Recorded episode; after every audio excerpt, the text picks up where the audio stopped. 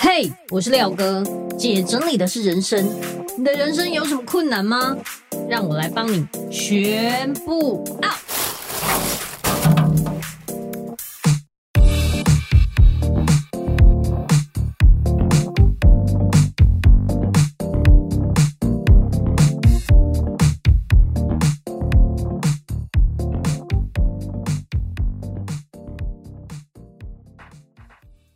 本集节目由云漾生活赞助提供。Hello，大家好，我是收纳幸福廖星云廖哥。你现在的生活过得还好吗？如果你觉得活得很糟，不满意现在的人生，那就从现在这一刻开始改变吧。你一定会问，那我要从哪里开始呢？我觉得可以从整理家里开始。我知道这种改变很需要勇气跟决心。但是你不用担心，我会一步一步的陪伴你动起来。透过线上直播课，针对你困扰的空间对症下药。下课之后就会很有动力开始整理。老师会针对你的作业提出改善的建议，呈现出你对空间的美好想象。整理后就可以开始好好的生活了。欢迎透过下方连结看看更多课程介绍与学员的优秀成果，一起改变吧！欢迎回来，姐整理的是人生，我是你的整理师廖星云廖哥。我觉得每当快要过年之前，除了大扫除以外，就是一个断舍离最好的时机。那最近呢，我也在开始断舍离。当然，因为我们有一日一舍的活动，就是你可以看着日历书。上面的任务是什么？跟着做。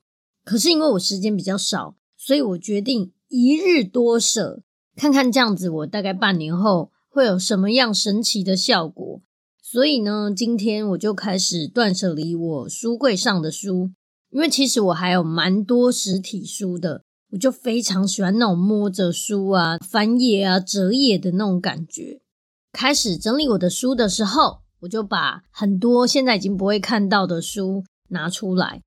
当然，其实我本来就有定期在断舍离，只是有一些书哈，你拿起来的时候又觉得，也许之后想要看，或者是说，现在我觉得我可能比较慧根没那么深，再过一阵子，结果现在就是那一阵子，我拿出来看之后，我发现我的慧根还是没那么深，所以呢，我决定把它们断舍离。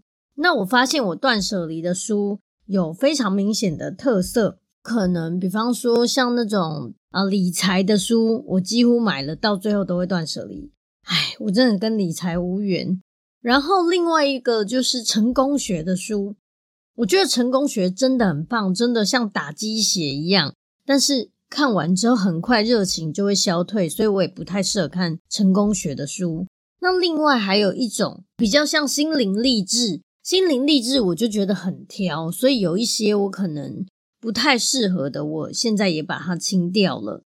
那在我清了这些成功学的书啊、理财的书的同时，我又把几本我之前觉得不错的拿起来。那我觉得我可以透过这次就是在 Podcast 上面说书之后，就可以把它捐掉了。说真的，像其实我在我的 YouTube 上面说书的时候，很多人都会说啊，我很喜欢听你说书啊，一个小时的说书实在是太精彩了，放着听真的很来劲，就是动手动起来的感觉，真好。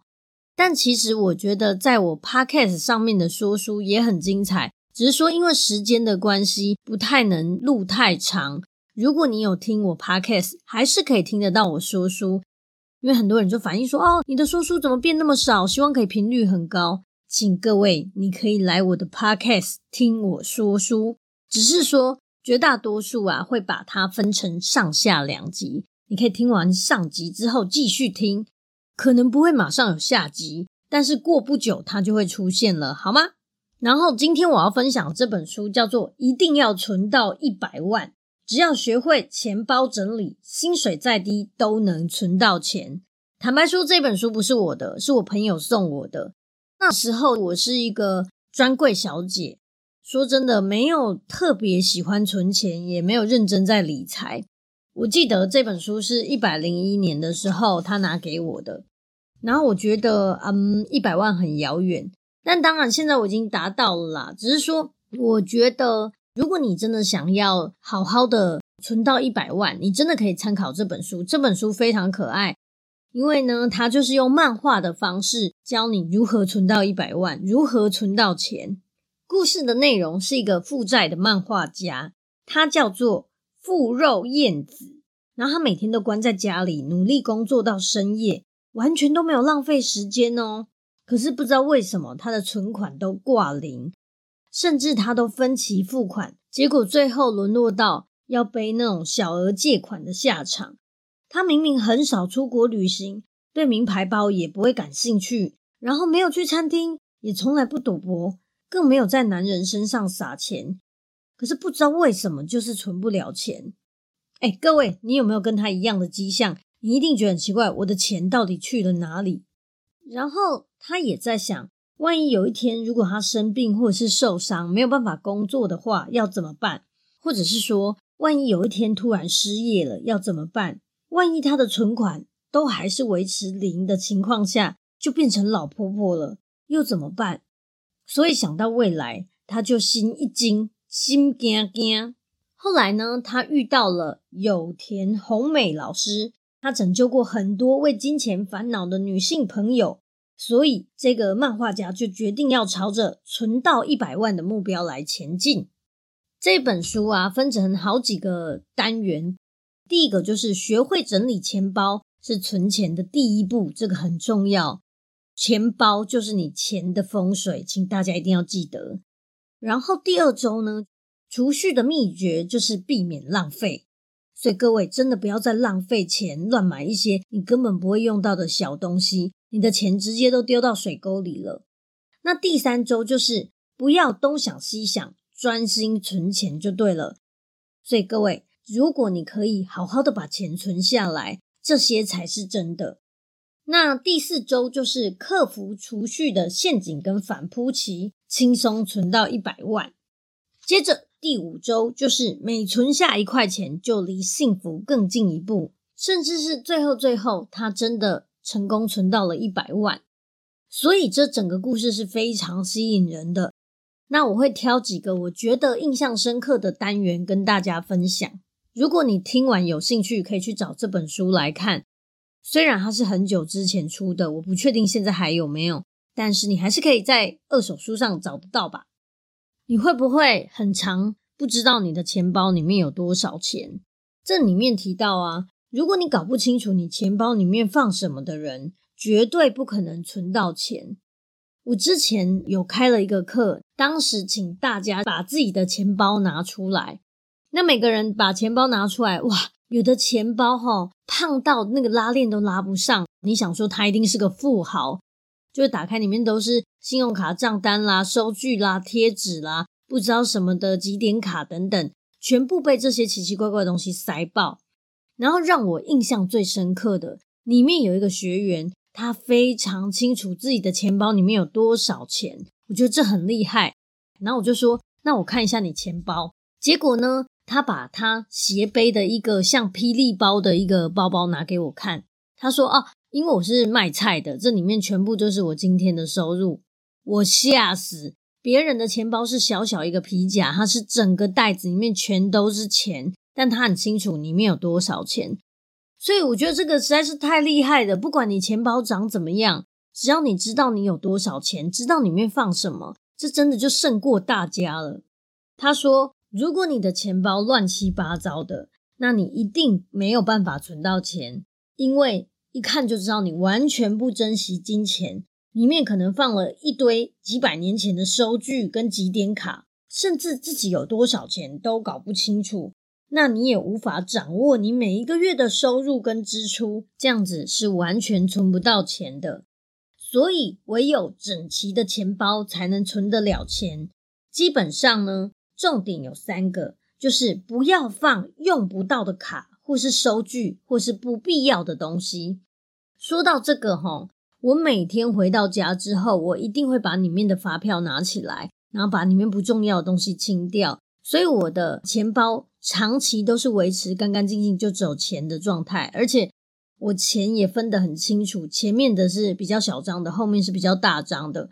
之前呢，就是我有在别的书上看到，就是说，如果你要花钱的时候，你要在心里跟你的钱说：“钱呐，赶快去带更多的朋友来吧。”只要你好好的珍惜你的金钱，让它平整的在你的皮夹里面，然后呢，好好善待它，它就会让你赚更多的钱。好，第二个呢，是要随时掌握里面的内容物，你至少要知道你的钱包里面有什么。我之前哈遇过一个非常疯狂的客人，因为他的钱包里面太乱了，他就把里面的东西整枚这样拿出来。然后发现里面很多奇奇怪怪的纸张啦，然后莫名其妙的，连那个邮局抽号码牌那个里面都塞爆，反正很杂乱。他就把它直接整枚拿出来，然后丢进垃圾桶。结果我跟他说：“哎，你不能这样丢，我先检查一下里面有什么。”结果里面有一张像信用卡账单的东西，打开竟然夹着七千块。你看，你都没有检查，你就把东西丢掉，你很有可能直接把钱丢掉。所以各位。你要清的时候，一定要一张一张看清楚。不要的，其实在你拿的那个同时，你就可以把它丢掉了。像我刚刚说的号码牌啦、收据啦、贴纸，你不要，你在那个瞬间直接丢掉，不要再放进你的钱包了，它快要吐了，好吗？好，第三就是珍惜金钱，谨慎使用。如果你有钱，请你不要轻易的挥霍它，好好想一想，在你买东西之前，可以想说。哎，这个东西我家里有没有重复的？我真的有需要它吗？家里放得下吗？当你这样认真想过一轮之后，很多东西那种冲动的购买就会降低。所以，如果你想要好好的存下钱，不要再浪费了，那你就检视一下钱包里面的东西。例如说，如果哈你有以下的镜头，你真的就要改变一下，比如说。钱包没有办法打开给别人看。如果你是这种，哦哦，再来就是你搞不清楚放了多少现金，那零钱当然可以省略啦，因为零钱大家不太会记零钱。再来呢，钞票放置的种类或是方向不一致。诶，这个齁，如果你想要你的钱包是好风水的话，尽量头对头，然后正面背面这样放好。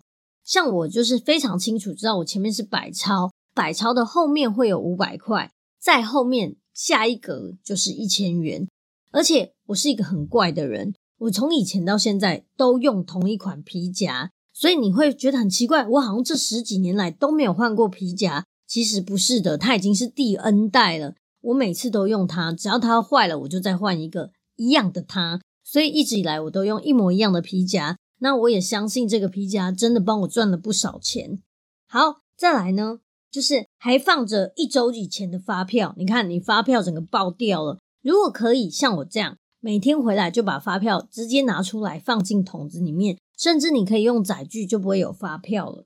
好，还有一叠平常不会用到的信用卡、现金卡等等。其实我觉得到现在啊，我真的减掉了不少卡，最后真正有在用的大概就是一两张，其他的就不会再用到的，我就把它减掉了。好，再来，一旦把大钞找开，钱就好像长了翅膀一样的飞走了。大家有没有这种感觉？只要你钱找开了之后，你好像很快就会把它花完，超可怕。还有拿零钱出来太麻烦，所以常常用钞票付钱。我完全不是这种 style，只要我的钱包里面有零钱，我会想办法把它提出来给店员。就比方说一百，然后我一定会用零钱凑出一百给他。我比较不会是再拿大钞给他找开，可是像我爸这种很豪迈的，他就会直接拿大钞把它找开，只有一堆零钱，口袋很重，然后最后那口袋里面的零钱回到家又捞起来，整枚的放在桌上，然后就觉得这样子是一个很奇怪的循环。好，再来塞满暂时不会用到的会员卡、积点卡。说到这个，我就想到最近我们一日一舍的单元跟任务就是。清掉一张不要的会员卡，或者是集点卡等等。他明明是说清掉一张，结果大家就是卯起来做，发现自己天哪，那几点卡超级多，每一张都集个一两点，也不知道在集什么意思的，所以一丢就丢个五六张、七八张等等。那会员卡也是很多店都已经倒了，结果你会员卡还留着，所以透过这个任务的检视，突然发现。哇，难怪我钱包会爆掉，里面都是用不到的东西。钱包就像你家一样，里面住了很多莫名其妙的杂物，那你要怎么样才能觉得舒服呢？是不是？所以如果可以的话，就是每天把不用的清掉，然后好好的断舍离。还有一点，常会放两张以上的信用卡。坦白说，我皮夹里面有三张呢，但是我的用途不太一样，所以我觉得啊、我自己现在啦，三张信用卡里面有一张是专门我平常在刷的，那另外一张都是保险在用的，那还有一张就是去 Costco 在用的，就只有这样而已。但是如果要集合成一张，其实也是可以啦。好，再来第十点。信用卡的刷卡额度过高，不符合经济能力。你可以看一下我刚刚讲的这几点，你中了多少点？如果你很少，比方说零到一项的这样而已，就是你只有一折，好不好？一折，那你可能就是一个很善于跟金钱打交道的存钱体质。那如果你有两到四项重的话，那你差一步就是存钱体质。所以只要能够控管自己的收入跟支出。你就可以妥善的管理金钱，把钱分成可花用的钱、必须储蓄的钱，甚至是可以决定钱包里面要放的东西，让它有前途。好，那如果你中了五到七项，你就很容易哈会背负小额贷款的这种浪费体质，反正没钱都可以贷款，那你就会过度依赖金融卡，甚至背着这些贷款。所以你只要借着这个机会，正视自己家中的经济情况，然后了解自己用钱的恶习，就可以改善你使用金钱的方式。哎呦，大家都小夸恐怖，小夸恐怖哈！如果这十项里面你中了八项，那你就是超浪费的体质，变成金钱的奴隶。你这样子哈是存不到钱的，而且钱是你努力工作赚来的，可是你没有好好妥善运用。其实你反而是更大的浪费，所以如果你可以好好运用它，你就是珍惜自己，然后你就可以用丰富的心灵生活为目标，重新审视你对金钱的使用方式，好不好？重新审视一下，看一下你的生活到底出了什么状况。他说，钱包不是收纳袋，钱包只能放哪一些东西呢？主要的金融卡一张，就是如果你要去领钱要用的那个金融卡。还有信用卡一张，然后常去的商店集点卡最多只能放三张。那还有悠游卡。哎，说到悠游卡，因为我现在的那个信用卡都有悠游卡，那我就比较少会带悠游卡出门。但是我现在觉得不行，我还是要把悠游卡放在我皮夹里面，不然我每次拿信用卡逼的时候都很怕它掉了或是不见。这里提到老师说。不要把发票或是收据累积在钱包里面，不妨每天整理，然后放到专用的盒子或档案夹。说真的，我们没有很盯紧，我们用了一个类似像桌上型垃圾桶这样的东西。只要我们一回到家，就会把发票全部丢进那个垃圾桶。快要兑奖的时候呢，我们才会把它拿出来，好好整理，然后开始兑奖。平常是不会把它收好的。然后一天可以从检查钱包开始。老师说，早上出门先检查钱包，养成掌握内容物的习惯，那你就可以不用怕说啊，突然钱不够啊，又赶快去领钱，或是嫌麻烦又用信用卡付钱。所以只要这样子，感觉就离存到一百万更近了。现在就可以试试看，把你用不到的东西拿出来，比方说平常不会用的信用卡啦，主要银行以外的金融卡啦。收据啦、集点卡啦、购物清单等等。不过他这里面有提到健保卡也可以拿起来，可是我坚持我要把健保卡放在我的皮夹里面，因为很难保我可能出去外面突然生病或什么，我要去挂号。但当然也可以先付钱之后再补卡，可是我还是习惯把健保卡放在身上。然后呢，你可以把你所有的固定支出全部写下来。比方说，可能房租啦、保险费啦、第四台啦、学才艺的费用啦、交通费啊、美容费啊、贷款啊、储蓄等等，全部写下来，你对金钱的掌握就更清楚。所以每个月的薪水减去这些固定的支出，得到的金额就是流动支出，也就是可以自由运用的钱。然后你可以记录每一笔流动支出，找出适合自己的金钱习惯。只要掌握各方面支出的金额，大概可以分成四个项目，比如说餐费啊、日用品啊。第二个就是美容费，比方说什么美容院啊、护肤、按摩、指甲之类，化妆品啊、衣服啊、饰品等等。再来就是交际费，比方说去唱 KTV 啦、聚餐喝酒、礼物伴手礼啦。第四个就是休闲娱乐费，买书、买漫画、看演唱会，使用在自己嗜好上的。嗯，其实我觉得，如果以这四点，像日用品啦什么的，我觉得我花的好像还好。那美容费的话，我还蛮常去按摩，然后洗头之类的。衣服也会买，但是其他什么包包、鞋子还好。再来交际费，其实我觉得我自己的话，好像。交际聚餐偶尔会，然后也都会是我请客，也蛮多的，所以这个应该也花不少。再来休闲娱乐费，我应该是花最多在买书上面。我觉得买书很划算，因为如果书里面的其中一个单元或是一句话，甚至是一个思考，让我有不一样的想法的时候，我都觉得太值钱了，太划算了。然后他希望大家可以正视浪费的心理。很多时候啊，我们如果看到网络上，或者是电视购物等等，或是直播上面，有一种哇，好像有了这个会很方便，或是哦，天哪，我在杂志上有看过这个，好想要啊，这个东西感觉好像很好用，我买每一个东西你都想买。可是，请你认真思考一下，你是为了想要还是需要？你认真想想的时候，你会发现，诶，像什么流行服饰啦、化妆品啊。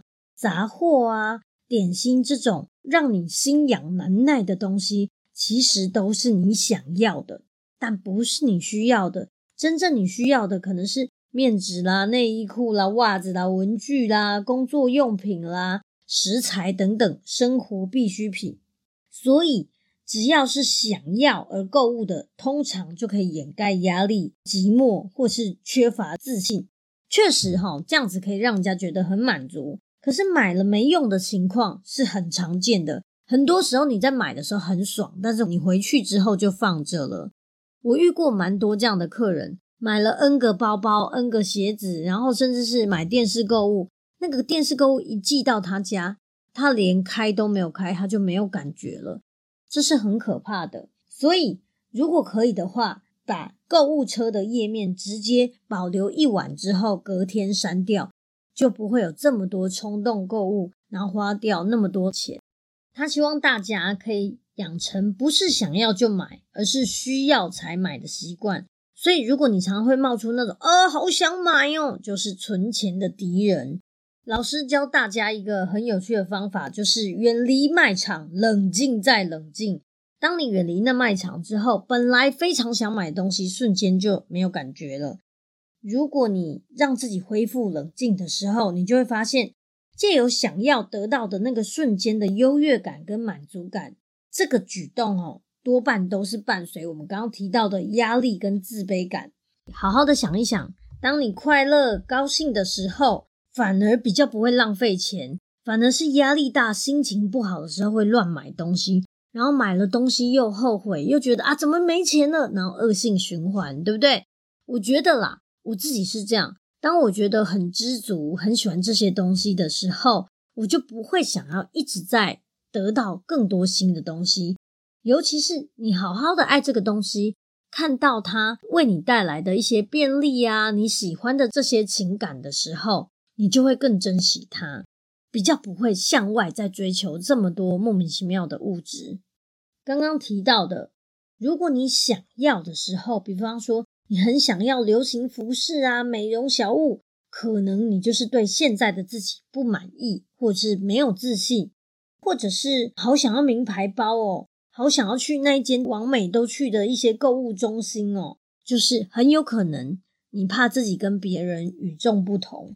如果你是哦，好想要吃一些奢侈的甜品哦，好想要买多功能又方便的家电哦，好想要去很远的地方旅行哦。很有可能你是累积了太多的压力跟疲劳，然后如果啊，你的钱都花在交际上，比方说，好想要请比自己年纪小的朋友吃饭，好想要订知名的餐厅那种高级的餐点，好想要把钱花在车子上。如果是这种的话，很有可能你希望得到他人的尊敬跟羡慕。所以你看哦，如果你钱都是花在这个上面的话，其实真的是很稀花，然后很可惜。这里有提到特价品、小东西是造成浪费的最大陷阱。很多时候，你自以为节俭，其实是更大的浪费，因为你买了莫名其妙的特价品，结果买着买着，然后最后过多。比方说，哦，这食材现在五折，很便宜，然后你买了一堆回去，来不及煮来吃，最后也是烂掉，这是更大的浪费，好吗？所以尽量不要靠近便利商店，很有可能买一送一啦，或者是现在五折，你就很容易冲动乱买。那尽量就不要靠近它，好不好？那这边提到齁，避免在餐费跟日用品上面浪费钱的五大原则。第一个，尽量减少购物次数。如果你常常去便利商店买东西的时候，就会看旁边有什么，然后忍不住又加购，然后一起带走。那你如果去便利商店次数多了，你就会乱买更多东西。第二个就是事先决定购物清单跟预算。比如说啊，我要买什么？我现在要去买茶叶蛋跟寿司。反正你先想清楚，去买之后就比较不会乱买一些其他的东西。先以你的清单为主。而且如果你搞不清楚你的目的跟预算，你就去买东西，很恐怖。你最后买回来的都是，呃，我为什么会买这个？我怎么想不起来？我原本去到底是要干嘛？第三个，你可以利用网络的比价，减少浪费。很多时候你在店里看到新的产品就会兴奋，哇哦，那我要买，我要买。但是如果你可以的话，先利用网络商店收集资料，那这样比价之后，你再好好想一想你要买哪一个。我自己是一个很奇怪的人，只要我这样子找了很多，然后在网络上看了一大堆之后，最后，我反而是不想买了，这样，因为我觉得好累哦，我真的是精神很疲乏。好。再来第四个，不要受到负面情绪影响而乱买东西。大家有没有听过一句话？女人心情好的时候买东西，女人心情不好的时候买更多东西。所以很多时候，请你避免在沮丧啊、烦躁啊、负面情绪之下购物。我有发现，如果我现在是很饿的情况下去 Costco，我就很容易乱买一些奇奇怪怪的食物。我后来学聪明了，我会吃饱再去。然后吃饱再去，除了对那些试吃没有兴趣以外，我对食品的欲望也会降低，就比较不会乱买一些我本来根本不想吃的东西。第五个就是不要努力过头，勉强自己。有一些人吼，很容易努力过头，不一会儿就会放下好语，就说啊，我只要吃豆芽菜就可以撑一个星期。但是其实就跟减肥一样，很容易适得其反。所以，不妨就从今天开始，告诉自己说：“我今天不买零食这一类的，比较容易达成的目标。”另外，这个漫画家燕子啊，他很容易在犒赏自己的钱上面乱花。像他发现他花很多钱在美容上面，想说啊，精华液很棒啦，化妆水很赞呐，然后久久敷一次的面膜买很高级的啦，剪头发去厉害的发廊等等。结果齁。就造成他这个钱容易失控，所以老师教他说：“你可以先决定一个月可以使用的美容费用跟金额，就比较能达成妥善运用这个钱。因为如果你们是没有限度的，那你当然很容易失手乱买。如果可以，就像这样，比方说一个月我可以用的美容费用的金额是五千块，那你就可以把这个五千块。”限说你要做什么事，比方说按摩两次、去弄头发之类的，把它全部算进去，你会更容易掌控你的金钱。那减少乱花美容费的五大原则，第一个就是唯有这样商品要用贵的，把你的钱花在刀口上。我自己是这样，就是以前我都乱买一些开架式啦，反正想说可以用就好了。结果后来妈妈桑啊就带我去专柜试妆之后，发现哇。我很适合用苏库的底妆，然后苏库的一些保养品之类，要修贵。可是呢，后来我用了之后，我真的觉得哇，我用了好的，真的差很多。所以就是这样，我也有这样的商品要用贵的，那我其他的可以用比较便宜的取代，没有关系。可是我的底妆，我的这个保养品，我想要用好一点的。好，第二个呢，就是先想好再购物，以免买到类似的商品。大家都是这样想说啊，这个很不错诶，我好喜欢条纹哦，然后就买着买着，结果回到家发现，天哪，我整个抽屉里面都是条纹，一定很常发生这种现象。所以如果可以，你先想好，诶，家里有没有？你也可以先拍完照再出门，就比较不会买到重复的。再来第三个就是重新检视生活习惯，是最棒的美容法。再好的保养品、护肤、按摩都比不上良好的睡眠跟均衡的饮食，还有运动。重新检视你的生活，对肌肤跟头发来说是不用花钱也能变美的美容法。哎，说到这个，我一定要跟大家讲一下：如果你健康的饮食，吃很多蔬菜水果，喝很多水，好好运动的话，你真的可以像我这样成功减重五公斤以外，你皮肤会变很好，然后你的体态也会变好，根本不用在那里乱花钱买什么减肥药啦，然后吃什么东西之类的，真的，而且连你的睡眠都会改善。再来第四点，试着挑战自己动手，市面上有很多手作配件啦，或是把衣服重新改造等等。那你也可以手做，自己做保养品，不但吼能用便宜的材料就可以大量的制作，更不用担心里面有奇怪的添加物。第五点就是，没有要购物的时候，不要靠近卖场，因为你一靠近，比方说衣服的店啦，或者是化妆品的卖场，你一定会不小心买到不需要的东西。即使哈你本来是想说我今天没有要买外套，你还是会乱买。所以，如果可以，就是尽量减少很容易让你失心疯的地方。像我这样讲下来，有没有觉得这本书非常精彩？想要买了吧？诶，真的觉得齁，买什么都不及买书还来得好。因为我觉得书就是作者的智慧结晶。如果你因为看了一本书，参考里面的一些建议，然后你的生活改善了，甚至你的思考改变了，真的是超赚的。所以我很乐意花钱在书上面。那今天这一集呢，我讲了大部分的就是如何整理钱包啊，然后如何在你很容易失心疯乱花钱的地方注意这些呢。我相信你照着做，一定会有很大的改变。